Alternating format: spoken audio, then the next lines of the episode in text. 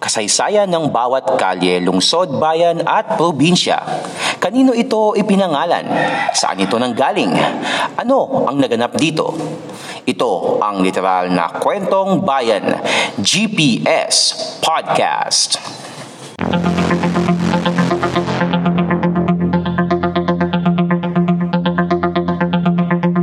GPS Podcast.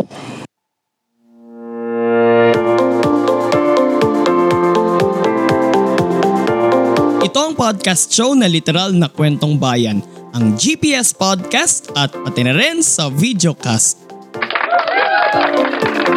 Tayo po ngayon ay napapakinggan sa Spotify, Anchor, Pocket Cast, Google Podcast at Apple Podcast at napapanood sa YouTube at sa Facebook na lagi nating ina-upload tuwing biyernes.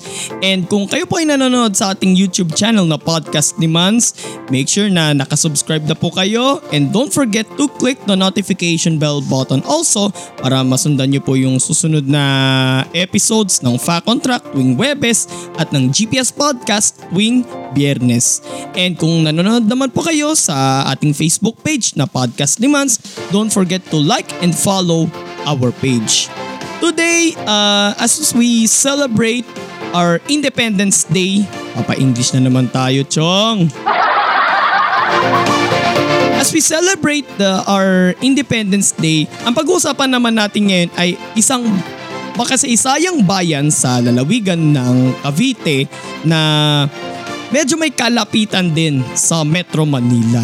At itong bayan na ito ang tahanan ng unang Pangulo ng Republika ng Pilipinas. Tayo ngayon ay tutungo sa bayan ng Kawit sa lalawigan ng Cavite.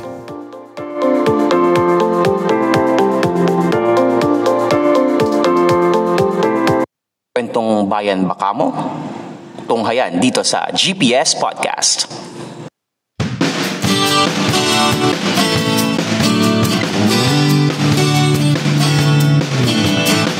Humigit kumulang 20 minutos at nasa 25 kilometers ang lalakbayin mula Maynila para marating ang isa pa sa mga makasaysayang bayan sa lalawigan ng Cavite, ang Kawit. Kasi sa ngayon mga kapodcast, um, according sa nabasa ko doon sa uh, sa official website ng uh, provincial government ng Cavite, kung dati para makarating ka ng Kawit is bubuno ka ng mga one and a half hour, pero ngayon na meron ng nait, meron ng yung parang expressway doon na papuntang Cavite which is yung Manila Cavite Expressway o yung Cavitex.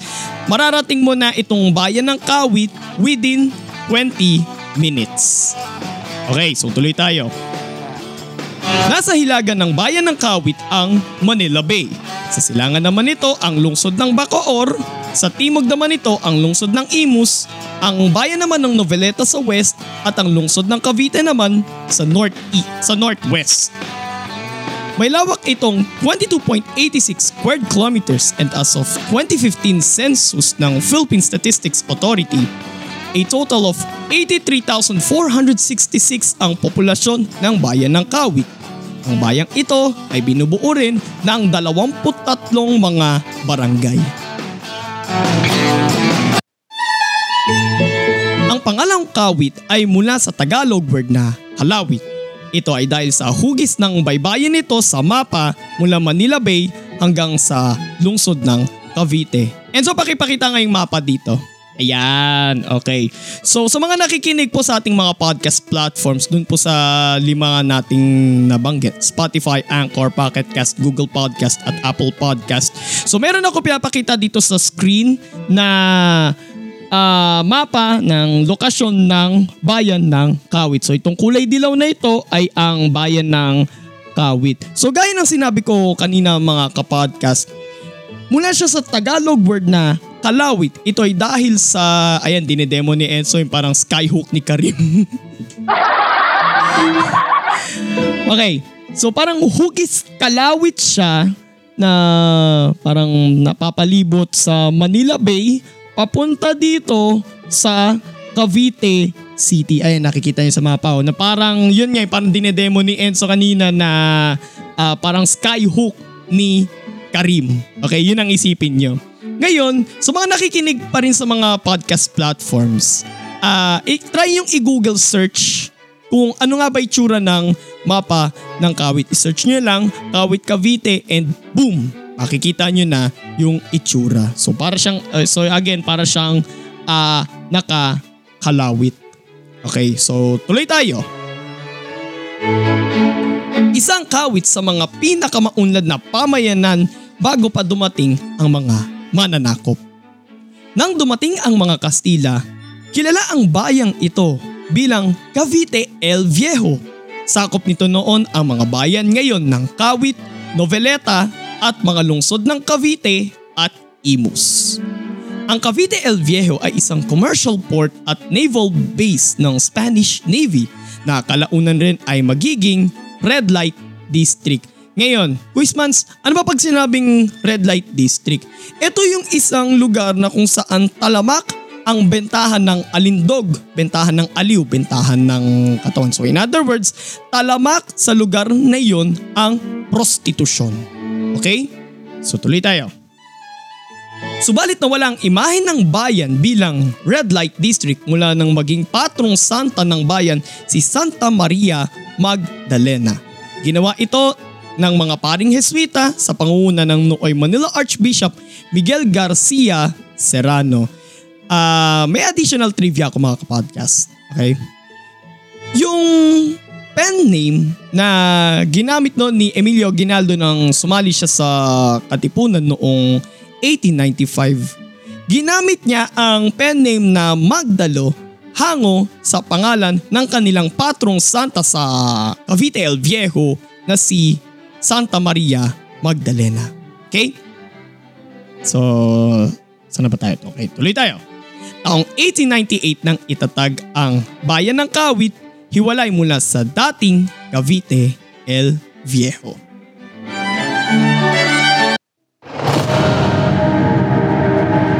Dalawa sa mga kaganapan sa kasaysayan ng ating bansa ay ginanap dito sa bayan ng Kawit. Una ay ang labanan sa Binakayan at sa Dalahican mula November 9 to 11, 1896. Although ang Dalahican ay dun sa area ngayon ng bayan ng Noveleta. Pero magsisentro tayo dito sa bayan ng, dito sa area ng Binakayan. Kasi ang Binakayan ay sakop siya ng ngayon ay bayan ng Kawit while yung Dalahican ay doon naman siya sa area ng Noveleta. Katulad ng mga naunang labanan sa Zapote at Imus, ipinakita ng nooy General Emilio Aguinaldo ang kanyang husay sa pakikipagdigma at pamumuno sa kanyang hukbo.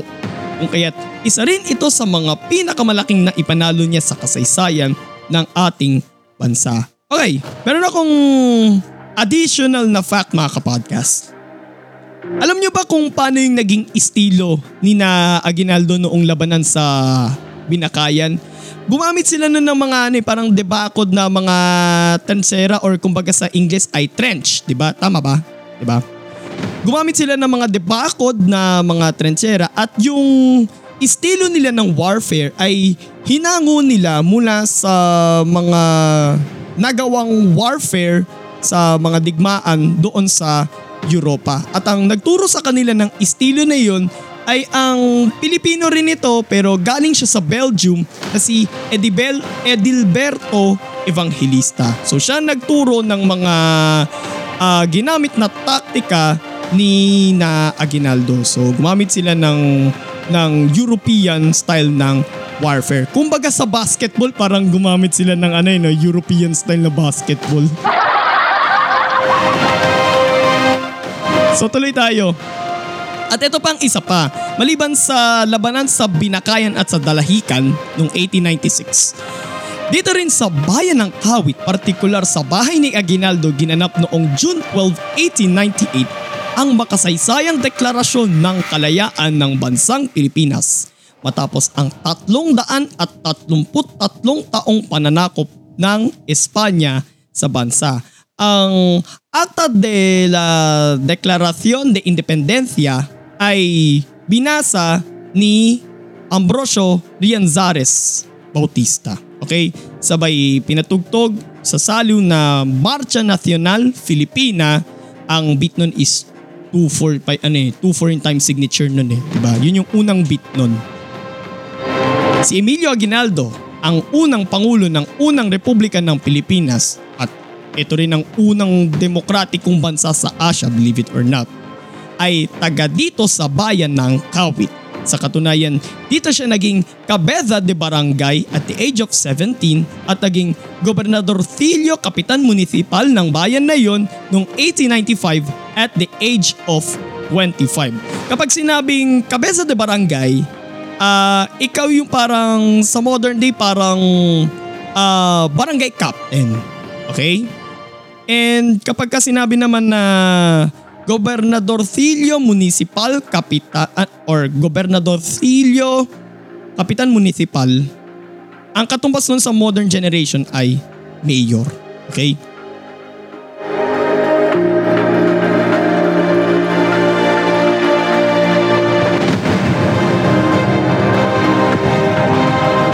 GPS Podcast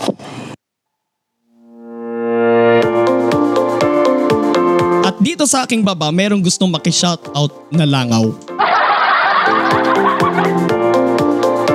Merong nakiki-video bomber na ano, nakiki-video bomb na langaw.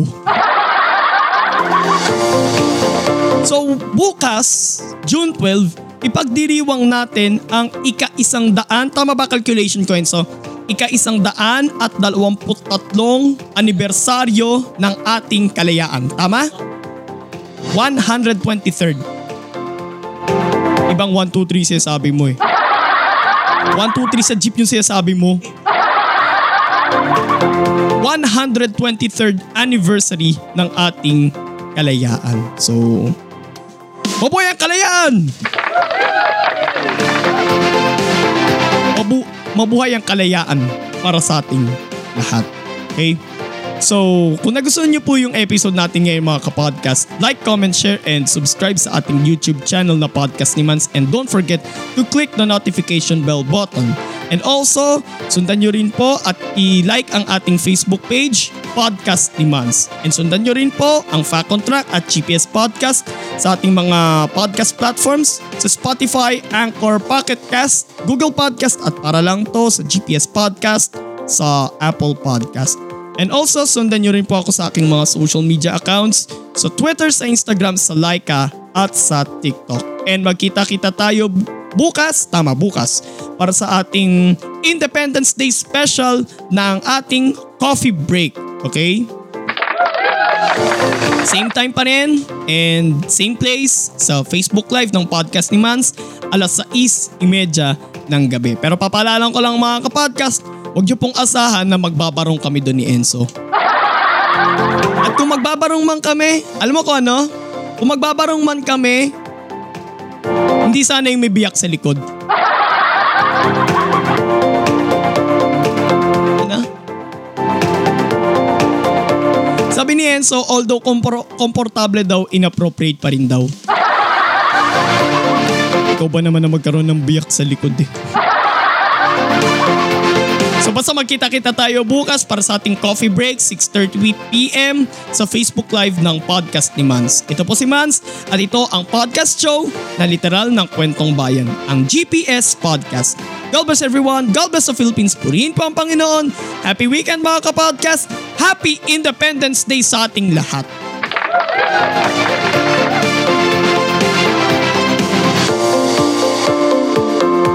Ito ang GPS Podcast. Walang chismisan, kwentuhan lang.